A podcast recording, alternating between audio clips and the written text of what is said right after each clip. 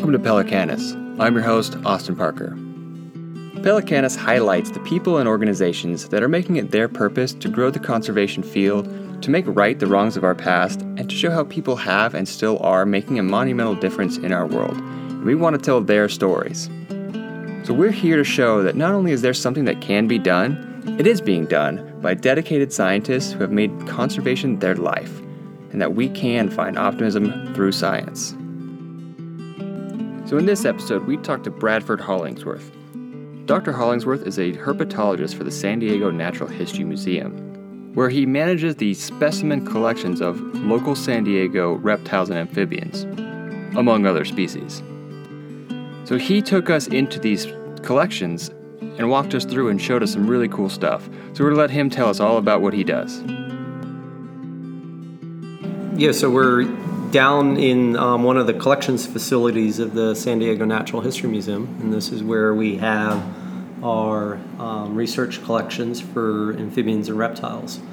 And so it's a collection that dates back uh, more than 100 years, and it's a regional collection of preserved um, frogs, salamanders, snakes, lizards, turtles from Southern California and Baja California that was used by scientists who study mainly diversity, but the collections are used for many, many, many other things.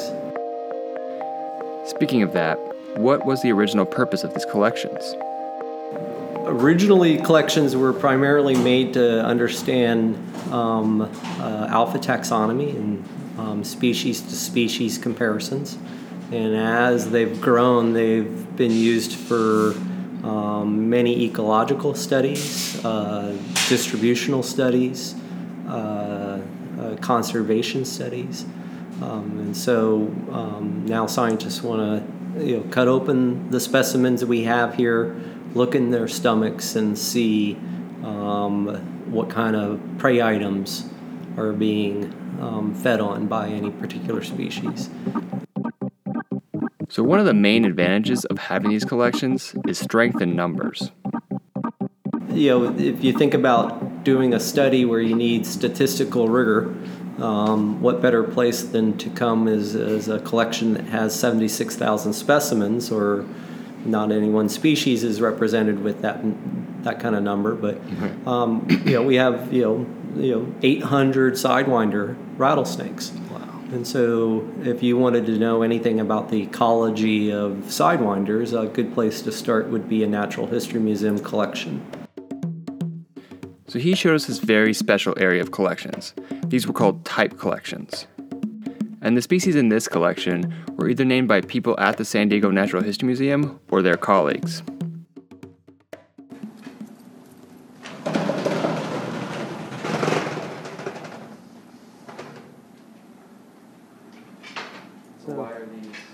So you saw that I just rolled up this cabinet door um, that was locked, and it's a special collection. Um, and we're looking at a series of about 60 jars on um, four or five shelves that are separated from the general stacks and shelves that you were just seeing. And this is what we refer to as our type collection.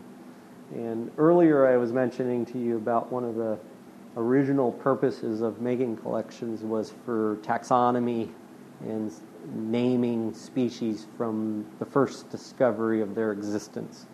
And a type series is um, the specimen that bears names. And so any one of these um, amphibians or reptiles bears a name. Um, here's one I described with my major professor, Lee Grismer. Um, this is Elgaria velazquezi. And this is the type specimen I collected from Baja California. And we named it um, new to science about, what is it, about 15 years ago now. Wow. And so we're still discovering things. Um, and this is one that I helped with the discovery in. So my one contribution haven't contributed much since. Is that a type of alligator lizard? Is a yeah, the Baja California alligator lizard. Um, yeah, and so a lot of fun memories here with uh, the the explorations that first the collector did, going out discovering the the animal in a area that hadn't been seen before, and then the scientist who goes and describes it and names it new to science and declares it, you know, a species onto itself. Um, and so that's this is a kind of a special area of the collection because it, it, it has a lot of the discovery portions in it. So wow. type series are bring back one of the main utilities of science, yeah. you know, research collections. So naming a new species is a whole process in itself. But usually, scientists name it after people or places. But there are unwritten rules to this process. Yeah, not your own name. Right. Oh, that's uh, you, that's considered um, um, a no-no in in taxonomy. There have been some that have proposed their, their own name, but the vast majority, 99.99% um, of names are after in honor of places, peoples. And sometimes you name them after your friends, which isn't always a good thing. Oh yeah, yeah, and you know species that have you know diminutive genitalia are great to name after your friends. It's like, oh, I'll take it, you know. I'll, I'll, I'll take it even though it's named after, you know, the dwarf penis, you know, sal- you know, whatever. I once read this story about Carl Linnaeus, who invented this whole species naming system that we use. And he used to name the ugliest and most undesirable plants or creatures after his rivals. But now we're going to get to the real strength of this program yeah, so research collections are often um, closed to the public, and they're they're meant to be what we call legacy collections for the use in science. And so you have to be a credentialed scientist to gain access to the specimens. And that's a very small pool of people considering um, the world today. Right. And so um, the museum has launched a number of atlas programs, and we just launched our amphibian and reptile atlas and this allows people to contribute to our base knowledge of diversity um, by their own observations. And we archive those observations and add them and augment um, the information that we have here from the, the science collections. And so it's really a neat partnership between science and, and the public. Um, the movement of citizen scientists is a huge movement here in the United States. And so, getting citizens to participate in science endeavors um, does it opens up a lot of doors. Right. Um, it educates people. It gets them involved. It, it breaks down that barrier where you don't have to be a credentialed scientist to be involved in what we're trying to do. And they're able to do this using technology. It wasn't until the the advent of digital photography, GPS, and the internet where we could start really opening up our doors to large numbers of people to come experience um, the scientific method as we do it when we're studying biodiversity. Right. And so um, those three things are, are key elements to allowing this citizen science, science movement across the nation to explode. Right. And it is exploding. It's you know we're, we're talking millions and millions of records are being captured by citizen scientists that are um, used in all sorts of projects. And here we're studying amphibian reptiles of our region, just one small segment of the citizen science programs. But um, you know, we've been going on for a year, and we already have eight thousand submissions. And you know, we don't bring specimens into the collection at anywhere near eight thousand in one year. So um, having this this power of people to contribute their information kind of spreads the the effort. It spreads it across a wide area and and a lot of different interests. Um, I've loved it ever since I've started it. So one of the, the keys, though, is to make that connection is digitizing um, the old stuff, the the specimens in the jars.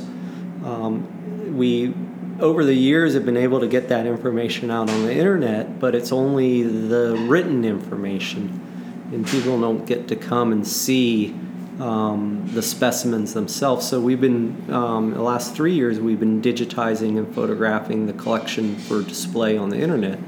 So for every point on a map, you can actually see what you're seeing here in this room. The the snake in the jar is being displayed for um, you know the 14 year old kid to see, or the the nature enthusiast that likes to hike in Point Loma you know, they can come see the historical basis of how um, information was discovered. Um, and so that's really neat to me is to make, um, we not only we bring citizen science into our projects, our projects are being put out for them to see, and that's the trade off. And we're meeting them halfway um, right. in this effort. And so um, it's not just gathering their information. We want to take our information, give it to anybody who loves nature.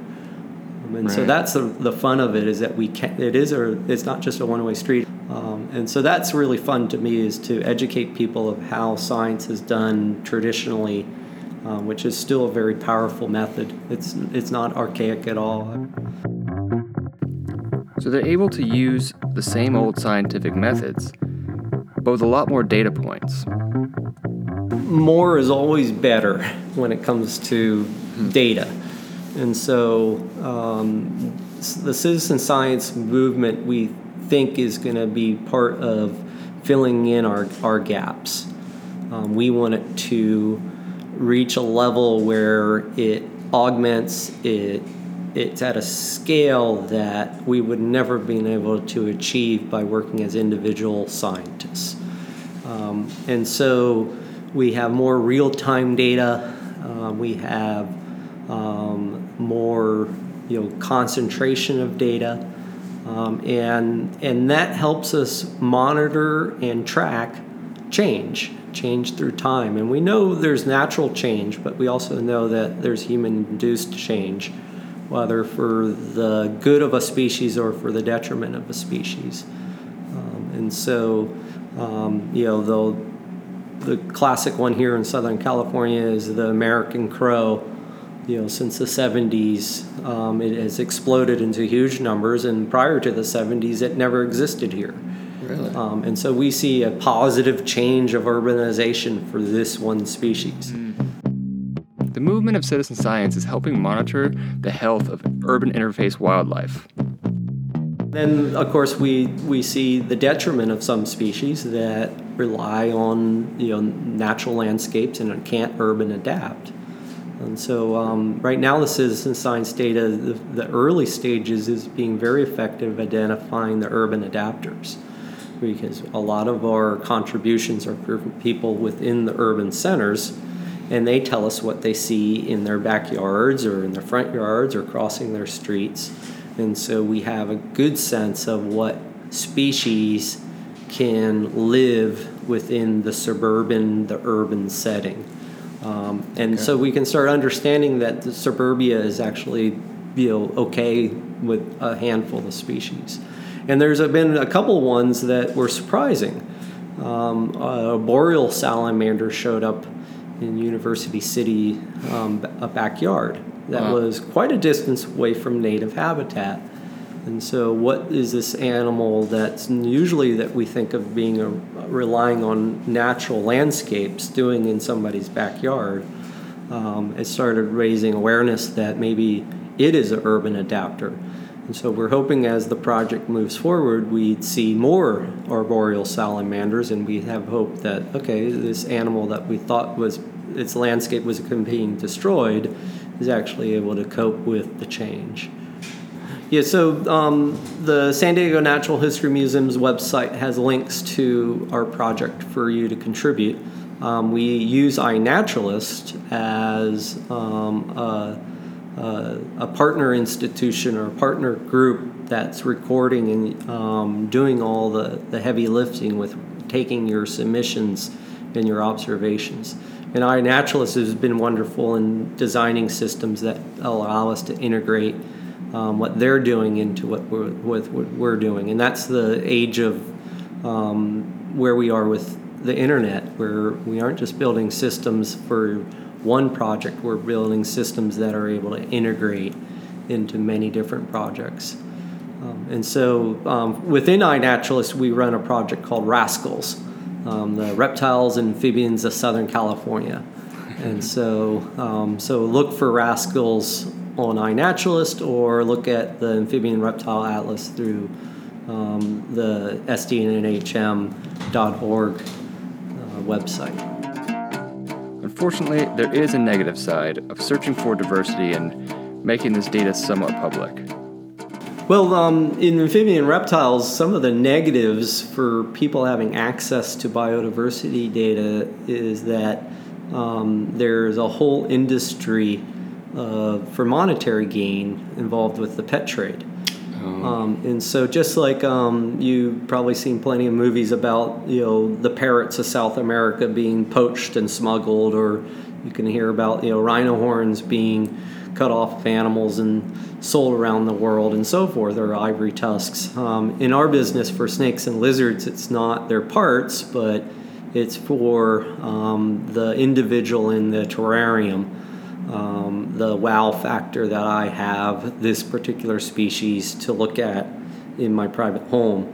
Um, and so the, the money involved in that is a big driver for people to um, go out and collect wild animals for the sake of putting them in terraria. Mm.